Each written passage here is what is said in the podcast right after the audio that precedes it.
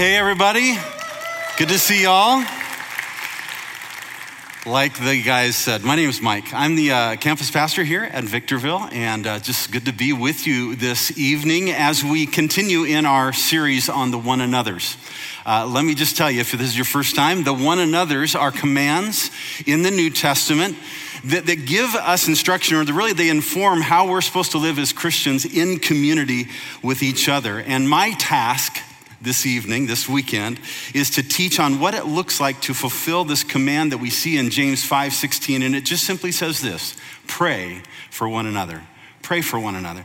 Now, I, I, know that most of you probably already know you're supposed to do that, right? I mean, there's, there's all kinds of encouragement to pray, and we know that there's lots going on in our lives, and we ought to pray for one another, but we want to dig a little deeper. And so I want you to just take your copy of God's Word. If you have one of these hard copies, you can open with me to John 17. If you have one of those electronic ones, you can go there. Words, as always, will be up on the screen, but I love for you to just grab your copy of God's Word and join me.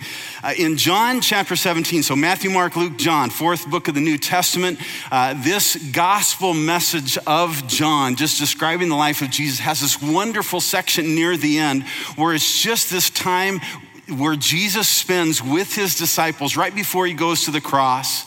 And right at the very end of his time in this upper room called the upper room discourse, he bows and he prays to his heavenly father. And I want to look at that prayer specifically for how Jesus prays for his people prays for his disciples. Because, and this is your first fill in the blank, in Jesus' prayer for others, we have a model for praying for one another. It's a pretty simple concept, right? In, in Jesus' prayer for uh, his others, we have a model for how we should pray for our others. And so join me in this passage, this great text, John 17. We're going to start in verse 13, about halfway through the prayer, which is where he begins to turn his attention to his disciples. And here's what he prays for them I'm coming to you now, he says to his father. But I say these things while I'm still in the world, so that they may have the full measure of my joy within them. I have given them your word, and the world has, has hated them, for they are not of the world any more than I am of the world. My prayer is not that you take them out of the world, but that you protect them from the evil one. They are not of the world, even as I am not of it. Sanctify them by your truth. Your word is truth. As you sent me into the world, I have sent them into the world.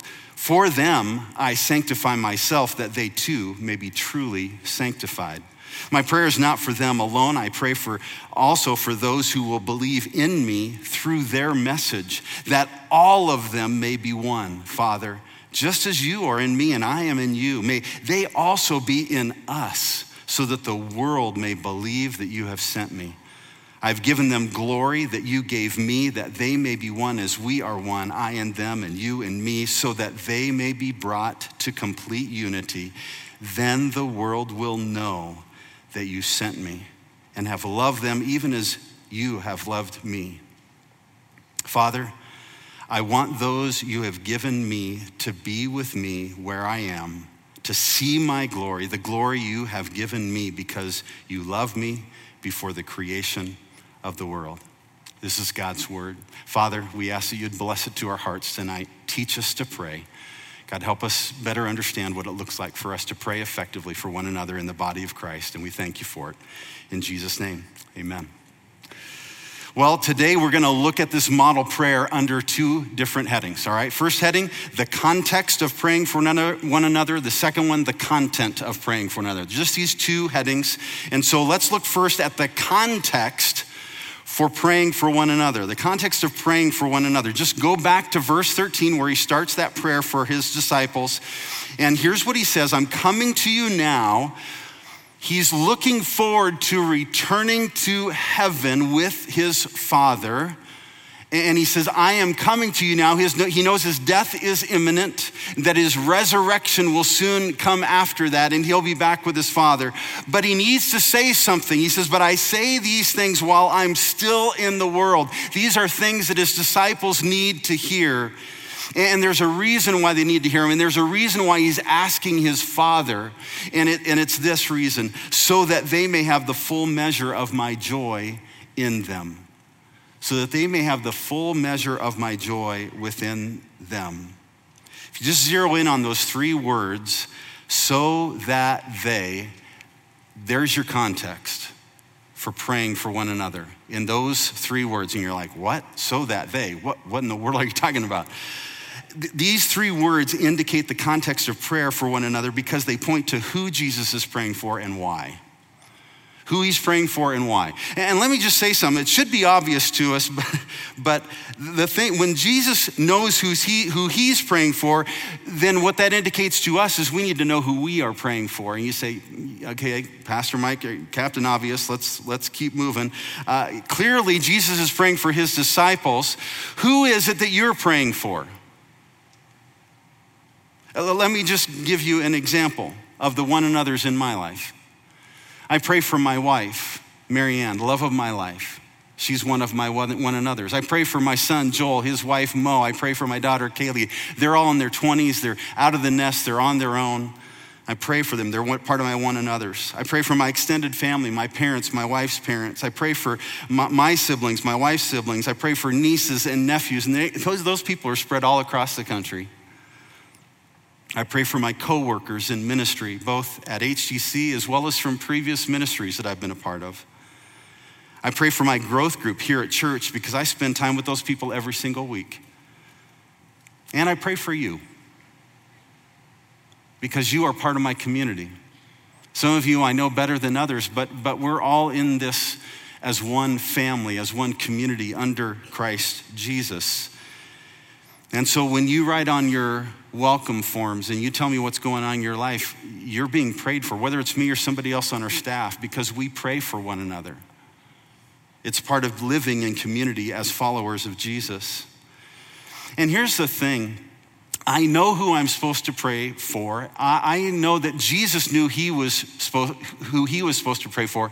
My question is do you know who you're supposed to be praying for? Are you that intentional? Have you actually thought about that? In, in fact, it's not just important for this message, it was important on message one because when it says love one another, you ought to have a picture in your mind of who your one another is that you have to love. And when, when it says to us, when it gives us a command, bear one another's burdens, you ought to have a picture in your mind of who that is, of who the burdened one another's in your life are that you're supposed to come alongside and bear their burdens with them. And the same goes for this, this exact command pray for one another. We need to know who we're praying for. It's so important. And it, it is not the most important part of this, but it's super important. So please think about who your one another's are. That's part of the context of praying for one another. The second part of the context is why. Why do you pray for one another? Why should we do this? Uh, uh, if we're honest, most of us would answer that question by simply saying, well, I pray for other people so that God would meet their needs. They have needs, and I just, I ask God to meet them. It's a pretty simple, straightforward thing. And, and I would say that I'm probably right there with you the majority of the time. My prayers are needs driven. I, I listen to what's going on in people's lives, and I, I'm like, well, I need to pray for that. That's a need in their life. And I'm not saying that that's not what we got to do, but I'm just looking at Jesus' prayer and his reason why, and, I'm not seeing something that's needs driven. I'm seeing something that's purpose driven.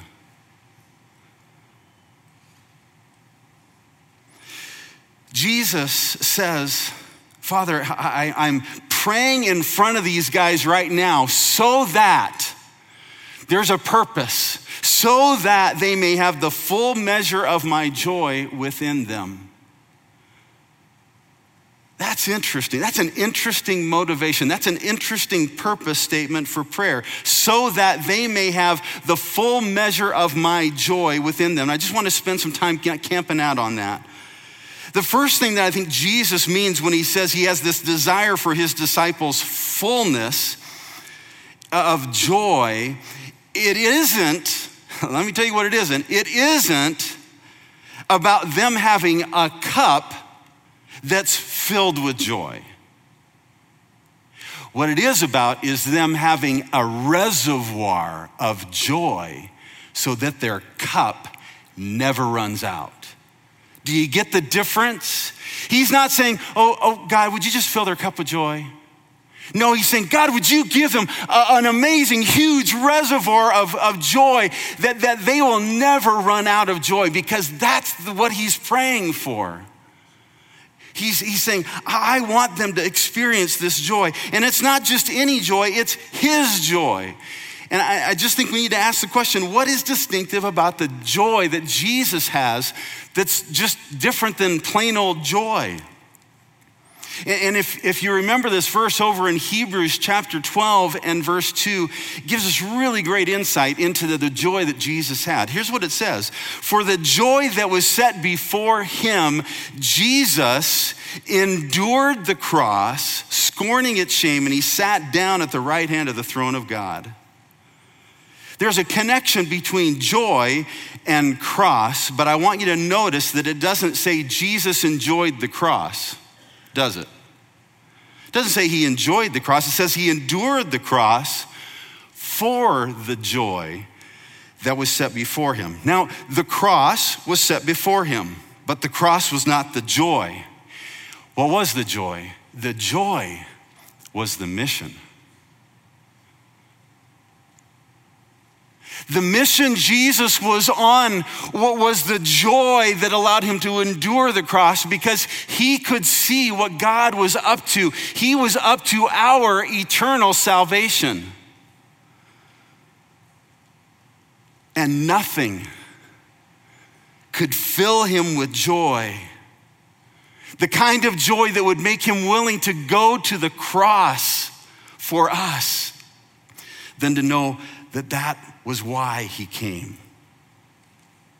As you read through this prayer, one of the things that stands out, it's amazing, he uses the word sent seven different times. Sent. In, in Latin, that word is missio.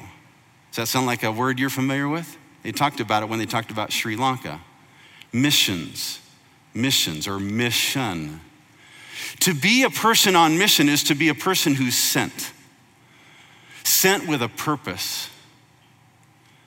To, to be a person on mission is to be someone who is sent with purpose.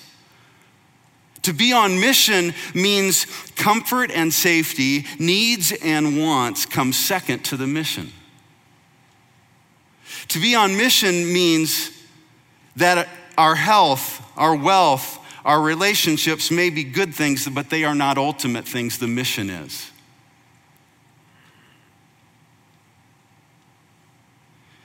And if you've been around HCC for any length of time, you probably know what we do with the main thing.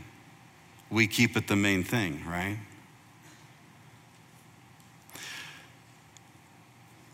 But honest confession, I often abandon the mission to pursue health or wealth or relationship because you know what I see as a source of joy? I see those things. Because when I'm not healthy, I'm not happy. When I'm not wealthy, I'm not happy. When my relationships are broken, I'm not happy. And I somehow equate happiness with joy, and those things are not the same. And so, oftentimes, what that does is that informs my prayers. That gives me the purpose of my prayers. I am praying for health, I'm praying for wealth, I'm praying for broken relationships.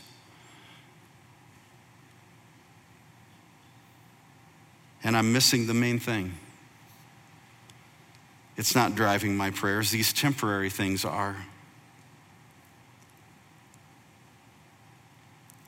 And when we lose those things, we, we, those things like health and wealth and relationships, we lose our joy and we pray that God would restore them. But Jesus is praying, knowing that he's going to the cross,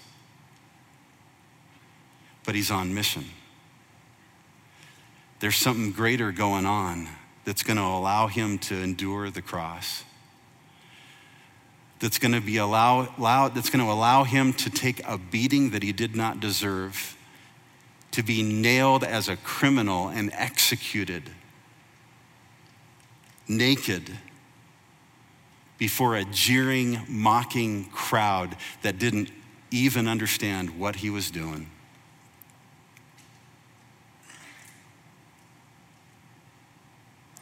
He endured that cross because he was on mission. A mission that filled him with joy. Because on that cross, though he sacrificed everything, he was accomplishing the only thing that mattered my salvation and yours. That was all that mattered to him. He died in physical agony. He died poor. He died alone so that you and I could live eternally and prosperously in his presence. That was his mission. And I realized as I was reading through this prayer and just contemplating this whole idea of what does it mean to be motivated by joy? The kind of joy that allowed Jesus to endure the cross. And I, I realized that the most empty way for me to live my life, especially as someone who's a Christ follower, is to live for myself and for the pleasures of this world, to place them above the mission Jesus has given me. If fullness of joy like Jesus had is what we seek, then we must live for something greater than ourselves, our health, our wealth, our relationships. And it's not that those aren't important, they're just second to the mission. Amen? The mission is not to find satisfaction in this world. The mission is not to escape this world. The mission is to go into the world with the gospel of Jesus Christ.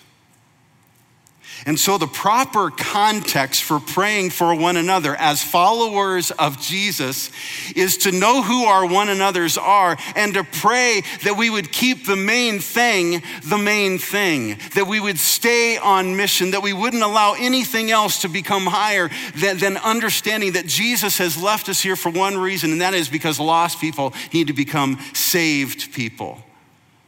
And it is out of that context that our content is informed. And that's the second heading we want to look at today as we consider how to pray for one another. We want to look at the content of praying for one another.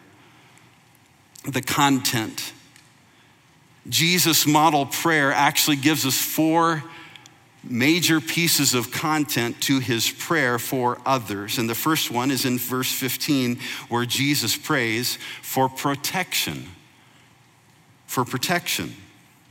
Here's what he says My prayer is not that you take them out of the world, but that you protect them from the evil one.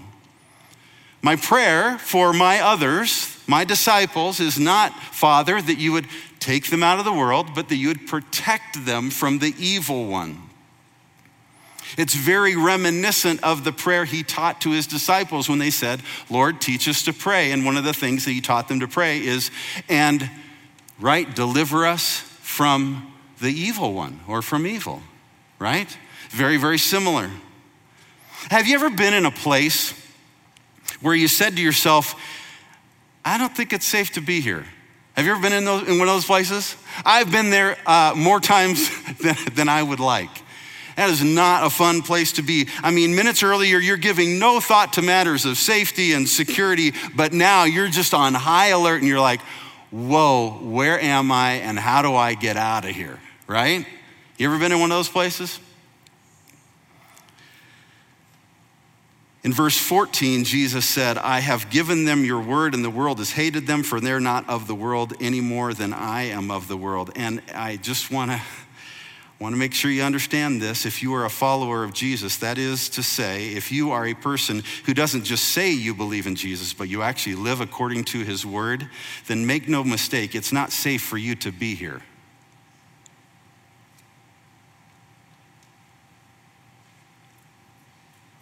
It's not safe for you to be here. If you truly follow Jesus, Jesus said of his disciples, he says of us, I've given them your word, and the world has what? Hated them. Hated them. Why? Because they're not of the world any more than I am of the world. They hated me, they're going to hate them. They hate Jesus, they will hate those who follow Jesus and who live life like Jesus. And so, if you truly believe and follow Jesus and are on the same mission that he was on, it's not safe for you to be here.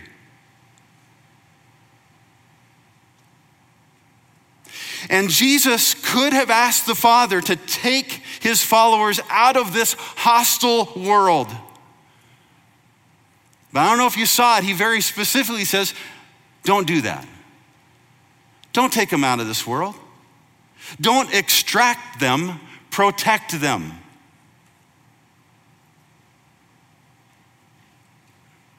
Do you sometimes wish Jesus would have just prayed, Father, beam them up? right? Take them now. I don't want to have to watch them go through this. I don't want them to have to go through what I went through. I've wondered that. This world is broken by sin.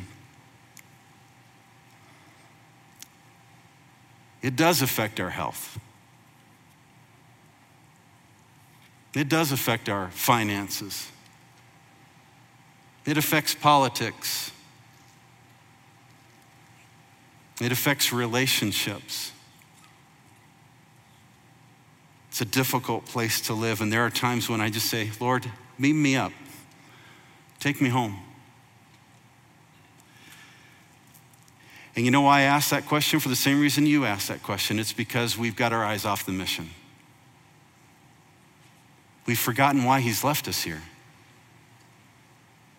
We are on a mission a mission to make more and better disciples of Jesus, and the evil one hates Christ's followers because of it.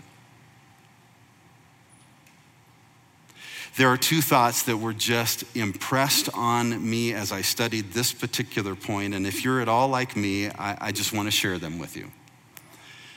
The first thought was this Mike, you will never be any safer than when you're on mission and under God's protection. You'll never be any safer than when you're on mission and under God's protection. Remember how Jesus finished the Great Commission? Go make disciples of all the nations, baptizing them in the name of the Father, the Son, and the Holy Spirit, teaching them to observe everything that I've commanded. How did he finish it? And lo, or behold, or, or check this out I will be with you always till the end of the world. We are never any safer than when we are on mission for Jesus, with Jesus, and thereby under his protection.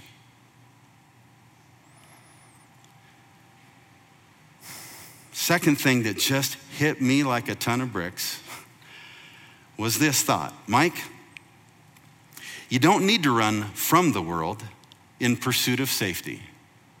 You need to run to it as one sent on mission into the world. Because I'm a chicken. I'm a wimp. I'm a scaredy cat. I want to withdraw into my house with my security cameras, my alarm system. I want to get off of these crazy roads in the high desert as quickly as I can. God, keep me safe. And all I can tell you is because I am here on mission, I can't be any safer. If you go to Texas or Idaho or Tennessee or somewhere else to be safer as a follower of Jesus, good luck. Because the first thing I want to tell you is you, are now off mission if that's the reason why you're going, because you've been sent to a world that needs a Savior. And if you're thinking about your own safety first, you're off mission. You're off mission. And the Lord protects those who are on mission. And so God was calling me as I prepared this mission to get my head back in the game. Because I've been sent. I've been sent to this world, and it isn't safe. But I'm never more safe than when I'm on that mission to see lost people become saved people. Anybody tracking with me this evening? Okay. You glad you came to church? If I'm stepping on your toes, they probably shouldn't be under there, so move those puppies. All right, here we go. Uh, second one, second request that Jesus is praying for is that we, uh, that should inform the context of our prayers uh, for one another is this sanctification. He doesn't just pray for protection, he prays for sanctification. He says, verse 17, John 17, sanctify them by your truth. Your word is truth. As you sent me into the world, I have sent them into the world. There's those words, sent, sent. For, I, for them I sanctify myself, that they too may be truly sanctified. Now, this word sanctification, that's a churchy word, all right? It's a real churchy word. We, we can throw it around in church, and sometimes we don't even know what we're saying, right? It's translated other places holy. it's another churchy word. And again, we can throw that one around. Sometimes we don't even really know what we're saying. The, the word sanctification or holy just means very literally set apart. It means set apart. When he's praying for, for his followers' sanctification, he's saying that they would be set apart. Uh, that is, that, that, uh, that they would be set apart for a purpose, set apart on, set apart on purpose. Um, when, he, when he's praying for sanctification, most of us, when, he, when most of us think about sanctification or holiness, and we think that what Jesus is praying is that our performance would improve. We would be holier, righteouser, godlier, right? That's not what he's praying. He's actually praying, it's a part of it, but that's not the, that's not the full measure of it. What he's praying for, he's more concerned uh, with their difference than their performance. In other words, he's more concerned that they stand out in this world, that they're different than the others in this world. The key to understanding sanctification is this idea that we're to be sanctified in truth. God's word is truth. Christ followers are sanctified. That is, they are different. They are set apart. They're different from the world because God, God's word informs them of what is true and they conform to that truth. Our world today says, find your truth, tell your truth own your truth. Truth, the world says today, is relative and it's individual. It's my truth and your truth. And by the way, that's an untruth, that's a lie. Jesus followers are different. They don't create their own truth, they conform to God's truth. They don't make truth conform to their feelings or circumstances. They allow God's truth to inform their feelings and circumstances. And to be sure, the hostility that we just talked about that's in this world is directly related to being sanctified by God's word, by being different because we have a different source for truth. And I don't know about you, but that makes me want to pray for you all the more.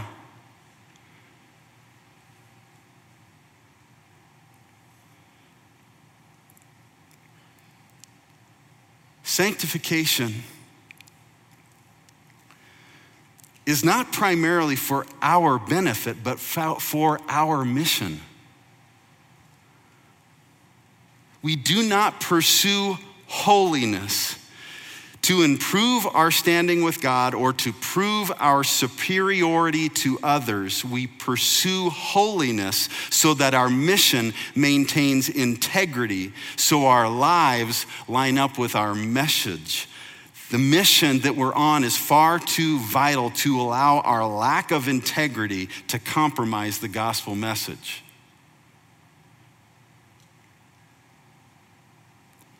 So pray for one another.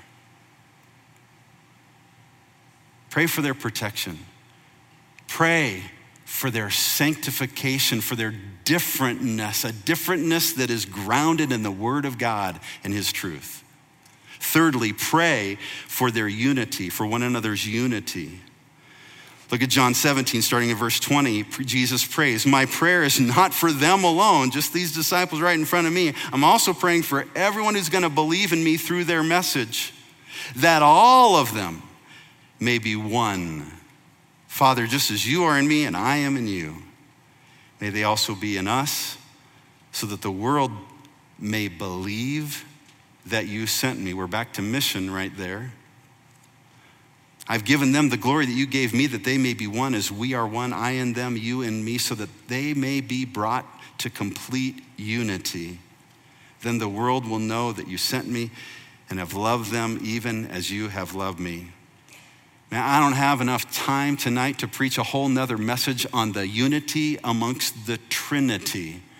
But man, there's a lot there.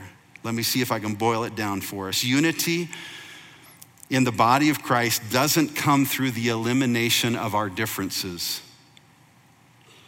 It comes through the loving cooperation of different people on one mission, under one Lord, with one faith. It doesn't come through settling on the lowest common denominator, but on rising to the highest name that is above every name. And you know what? You'll know when you've achieved it when the world believes. They believe that Jesus is the Savior of the world, that Jesus came from the Father. They'll believe that because the only explanation for a bunch of different chowderheads like us to all be one is that God must be at work. Amen?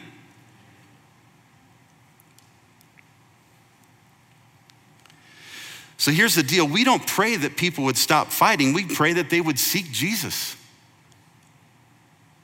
We don't ask that people would not see color or race. We ask that they see Jesus. We don't ask that people would align politically. We ask that they would follow Jesus. Because I don't achieve unity by getting people to see things my way. I need to pray that we would see things Jesus' way.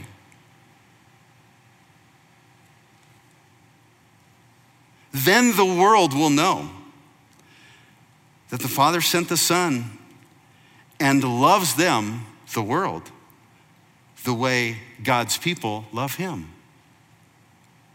Our unity out of love for our Father proves and demonstrates the power of His love to bring people together no matter what the difference. That's unity. We got to pray for that. It's so important to our mission. So pray for protection, pray for sanctification, pray for unity, finally, pray for glory. Pray for glory. Another one of those churchy words. John 17, 24, Jesus prays, Father, I want those you have given me to be with me where I am and to see my glory, the glory you've given me because you loved me before the creation of the world. Jesus is, is, ending his prayer the way he began it. If you go back to John 17, verse 1, listen to how he starts this prayer to his father. He says, uh, This is what it says. After Jesus said this, he looked toward heaven and he prayed, Father, the hour has come. By the hour has come, it means I'm going to the cross. Glorify your Son, that your Son may glorify you. For you granted him authority over all people that he may give eternal life to all those you have given him. Now, this is eternal life that they know you, the only true God, and Jesus Christ, whom you have sent. I have brought you glory on earth by finishing the work you gave me to do. And now, Father, glorify me in your presence with the glory I had with you before the world began. Why does Jesus pursue his glory? Why does he want us to see his glory? And frankly, how will we and those we pray for know if we've seen the glory of Jesus? The apostle Paul gives us a wonderful insight in 2 Corinthians 3:18. He says this, "We all who with unveiled faces contemplate the Lord's glory are being transformed into his image with ever increasing glory, which comes from the Lord who is the Spirit. Glory is a term of value or worth. Uh, if Taylor Swift walked in here tonight, she's not, not to get anybody's hopes up. Swifties, just calm down. All right. Uh, but if Taylor Swift walked in here, there'd be a commotion. Or if Elon Musk walked in here, people would be, did you see Elon Musk? Or maybe it's whoever, fill in your blank with your, you know, most favorite person on the planet. People would want to see them. They would want to talk to them. They would want to touch them. They'd selfie, right?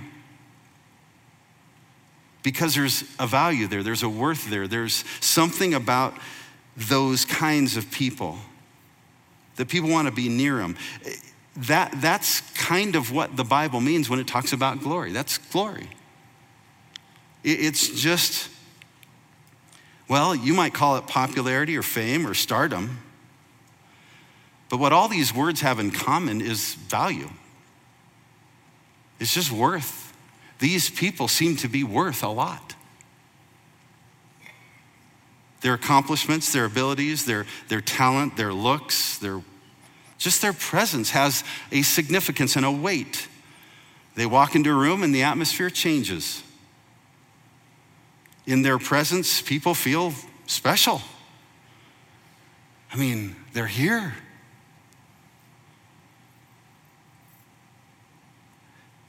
But someday those people will be dead, gone, forgotten, and so will their glory because their glory is temporary. Jesus has an eternal weight of glory that followers of Jesus share in. And the only way to understand it and the only way to share into it is to just spend time wanting to see the glories of Jesus. And the reality is, is you can't see the glory of Jesus if God doesn't allow you. The, the scripture is clear. There's a veil over the, the faces of people who are perishing in their sin. They can't see the glory unless God lifts the veil and allows them to see it. And once He does, and you see the glory of Jesus Christ, you'll be like Isaiah before the throne and say, Woe is me, I am undone. I'm a man of unclean lips. I dwell amongst a people of unclean lips. Who am I to behold the glory of the Lord? But, but here's the thing every single day, we ought to want to see the glory of God in the face of Jesus. Because what that does is it transforms us with an ever increasing glory. That is, it's just like Willie used. You remember Willie? He used to sing, "We go from glory to glory to glory." I love that song. Anyway, it's really cool. Um, he did it better, um, but I love that idea that there is this glory that increases, increases, increases over time as we walk and we look into the glory of Jesus Christ and we begin to become more like Him the more we gaze upon Him.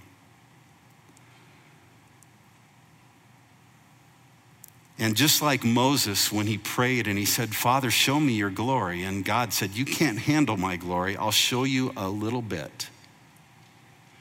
And after seeing just a glimpse of the glory of God, his face lit up so bright that he had to put a veil over his face because the, his people couldn't stand to look on him because the glory of the God was radiating.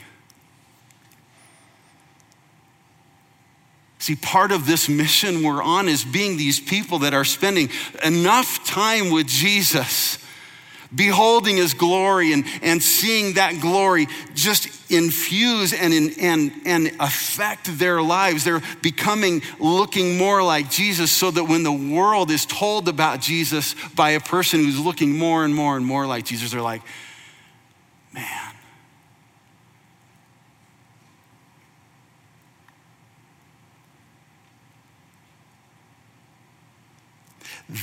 That is the content of a joy filled, missions driven prayer for one another.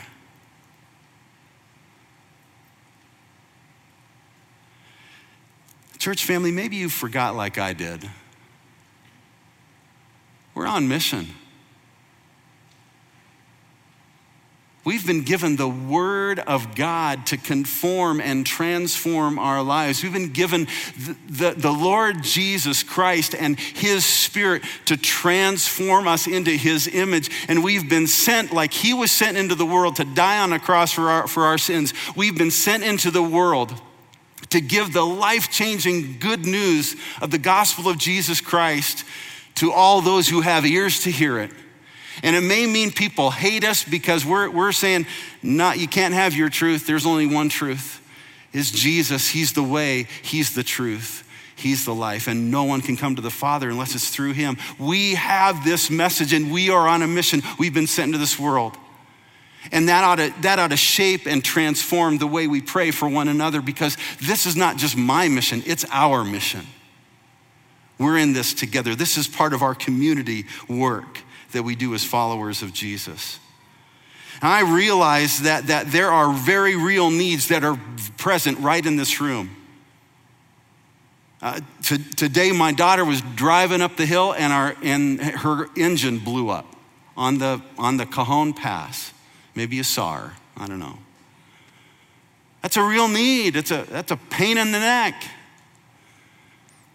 And here's the thing I, I, I, we ought to be praying about that, but may the mission inform the way we pray.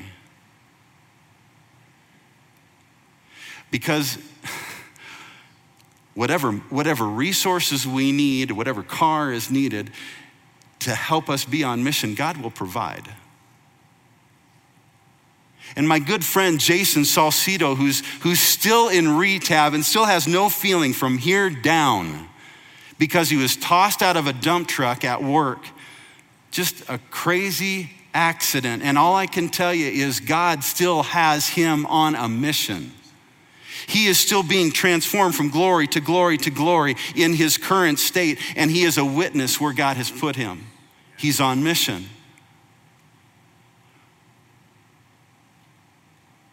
Some of you are struggling with relationships, marriages, kids, whatever. And, and, and, what I want to say is those are real needs. And all I want to all I want to just get across to you is yes, the need is real, but don't let it become the main thing. It's not. The mission is the main thing. thing stay on mission and let that shape your prayers. And maybe you're thinking, Pastor Mike, I appreciate what you're saying, I get it, but I, I, I'm not sure I know how. So let me close us in a time of prayer. And I want to pray for you a joy filled, mission driven prayer over your lives, over your needs. And so I'm going to ask you to bow with me. Father, I thank you that Jesus gives us a wonderful model. And I thank you for what you've taught me, even in studying it. And I just pray you would continue to teach me more. Let this grow deeper and richer and more meaningful in my own prayer life. Teach us to pray. And Father, I, I lift up my community of Christ followers to you tonight. And all around this room and even online, there are people who have very real needs. They are experiencing loss loss of health, loss of income, loss in relationships, and it hurts. It's painful. It's difficult. It's frustrating. It's agonizing. And Father, I pray that you might meet all of your people in their places of need. That you would remind them that you are with them to the end of the age. That none of these things have caught you by surprise. You know our needs before we do. And God, you want to meet these people in their place of need. And in some cases, God, you're going to provide a restoration of health, a restoration of wealth, a restoration of relationships. And in some cases, you're not. Because we're still in a sin sick world. But the one thing I know that isn't changed is that we have a mission. And so I pray for I pray for my brothers and sisters, I pray for myself. God, I ask God that you would help us to see our losses, to see our sorrows, to see our frustrations, to see our hurts. God, to see them as an opportunity to display the glory of Jesus, to display the unity of the body of Christ. Because we're not alone, even in this, in this world terms, we're together. I pray, God, that you would even use our troubles to sanctify us, to make us different, to see things differently, to have different desires, to have different motivations sanctify us. And God, please protect us from the evil one because I know these things are things He wants to use. He wants to use our fear, our discouragements, our doubts, our frustrations. He wants to use the brokenness of this world to get us off mission because He's on His own mission. And so, God, I pray for your protection from his schemes. I pray for protection from those he is seeking to devour. God, keep us safe from our enemy that we may accomplish the mission you've left us here to do. And Lord, we just want to say thank you that we have the assurance of knowing that one day, because Jesus endured the cross, despised its shame, and has sat down at the right hand of throne of God, one day, one day we will be delivered from this sin sick world. Our mission will be over, and we will join you forever. Not because we deserve it, but because you are just that good and kind to us. And we want as many people to join us there as possible. So keep us on mission and may you receive the glory in it. And perhaps you're here and maybe this, maybe I sound like a madman to you. Maybe this all seems really weird. Because maybe you've never really abandoned your truth. Maybe you've never understood that there is one source of truth. It's the one who, who spoke this world into existence. It's the one who created us with the ability to make a choice, to choose to do things His way, to do things our way. Maybe you've never realized that you've been living in rebellion to the one who has authority over your life and over this universe. And maybe you've just been shaking your fist and saying, No, I'm going to do it my way. And maybe tonight the Lord would want you to make a change, to humble yourself, to admit that you've been a rebel to your Creator. And the problem with that is that you don't deserve to be in, your, in his presence. He will give you exactly what you've wanted, which is to be apart from him. And he'll allow you to do that eternally in hell. And if you can admit that you're a sinner, that you don't deserve to be in God's presence, but it, B, if you can believe that God doesn't want it to be that way, so he sent his son, and Jesus, who never sinned, became sin for you he took your penalty. He paid the price for your sin at the cross. And if you can believe that God is that good and kind to you, that Jesus could take your place and bear your punishment for sin, then all you have to do is see, choose. Choose to commit your life completely to Jesus. And join us on this mission. Join us in taking the good news that Jesus died and rose again so that we could have everlasting life. You'll never regret it. I urge you, give your life to Jesus tonight. And again, Father, we just want to say thank you. Thank you for saving us. Thank you for even leaving us here in this broken place on a mission with protection and all that we need to make your name known and to see lost people become saved people. Keep us on task this week and help us pray for one another as we're in this mission together. And we ask it in Jesus' name. We all said, Amen.